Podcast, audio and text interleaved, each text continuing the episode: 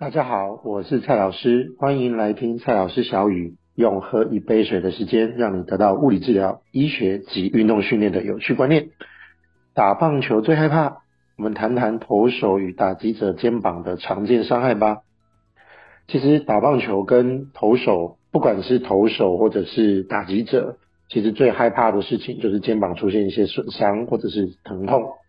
那这些疼痛跟损伤的来源可能是什么呢？那我们就来跟大家做一个简单的分类。首先第一个呢，可能是跟肌肉有关的问题，那不外乎就是周遭的一些肌群，包括二头、三头、胸大肌、大圆肌、我们的三角肌等等的这些肌群，可能在我们做整个挥杆或者是投掷球的过程中，会有一个所谓的向后拉扯、跟向前加速、跟最后收尾的一些动作。这些动作的过程中呢，可能会拉扯这些肌肉群，产生一些肌肉的拉伤。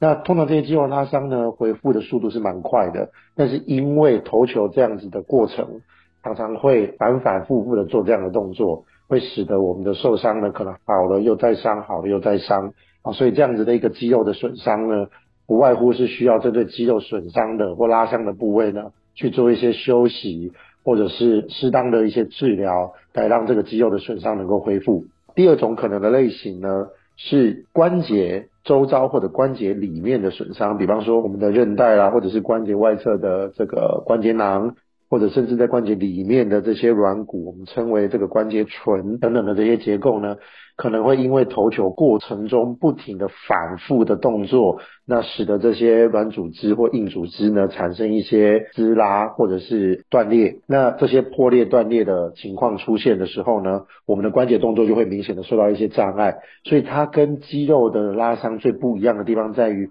肌肉即便有拉伤了，但是关节被动的被活动的状态应该都还是好的。但是，一旦出现这种关节囊啊、韧带啦，或者是关节唇这些软骨的破损以后，关节的活动，就算主动被动，可能在活动上面都会出现一些障碍，可能会有一些卡带的情况出现，可能会有些动作不良的情形出现，甚至无法动，或者是会疼痛啊，非常明显的状况。那也因为这些撕裂伤的出现，可能就会直接性的对这关节的稳定度带来一些影响，所以关节的稳定就会变得比较差。那通常这样子的情形呢，可能就要考虑到说比较侵入性的一些呃处理啊、呃，例如我们的肩膀可能会有一些呃药剂的注射，或者是甚至要做。关节镜或者是手术的一一些介入，来让这些问题可能会得到一个比较适合的解决。那在这两个之间呢，可能就会有所谓的肩关节周边的一些小肌肉的呃这个损伤。好，那这个小肌肉的损伤也蛮常见在我们的这个肩关节的活动的运动里面。然后，所以不一定只有打棒球，不管是打击者或者是投掷者，任何跟过头过肩有关的一些运动，比方说打排球啦、羽球啦。网球啦等等的这些啊肩膀的动作的运动里面，也可能会发现这些我们所谓的旋转肌群的呃撕裂损伤的情况出现。那旋转肌群最主要的并不是在为我们的肩关节做一些加速减速的动作，它比较重要的事情是在关节的动作过程中，肩关节的动作过程中可以提供肩关节很重要的动态稳定。那这些这些损伤常常就在于这些动作的过程，可能那个轨迹并不是太好。然后使得这些肌肉同时要提供稳定，但是又被迫被牵拉得非常的厉害。那在这个过程中就可能出现这些肌肉的撕裂伤。这些肌肉撕裂伤一旦出现，最明显的就是疼痛的发生，然后动作轨迹的不稳定，还有可能出现夹挤。那肩膀本身的夹挤问题也可能影响。产生这些旋转肌的问题，旋转肌的问题也可能引发夹挤，所以他们彼此之间其实是有一些互动的状态。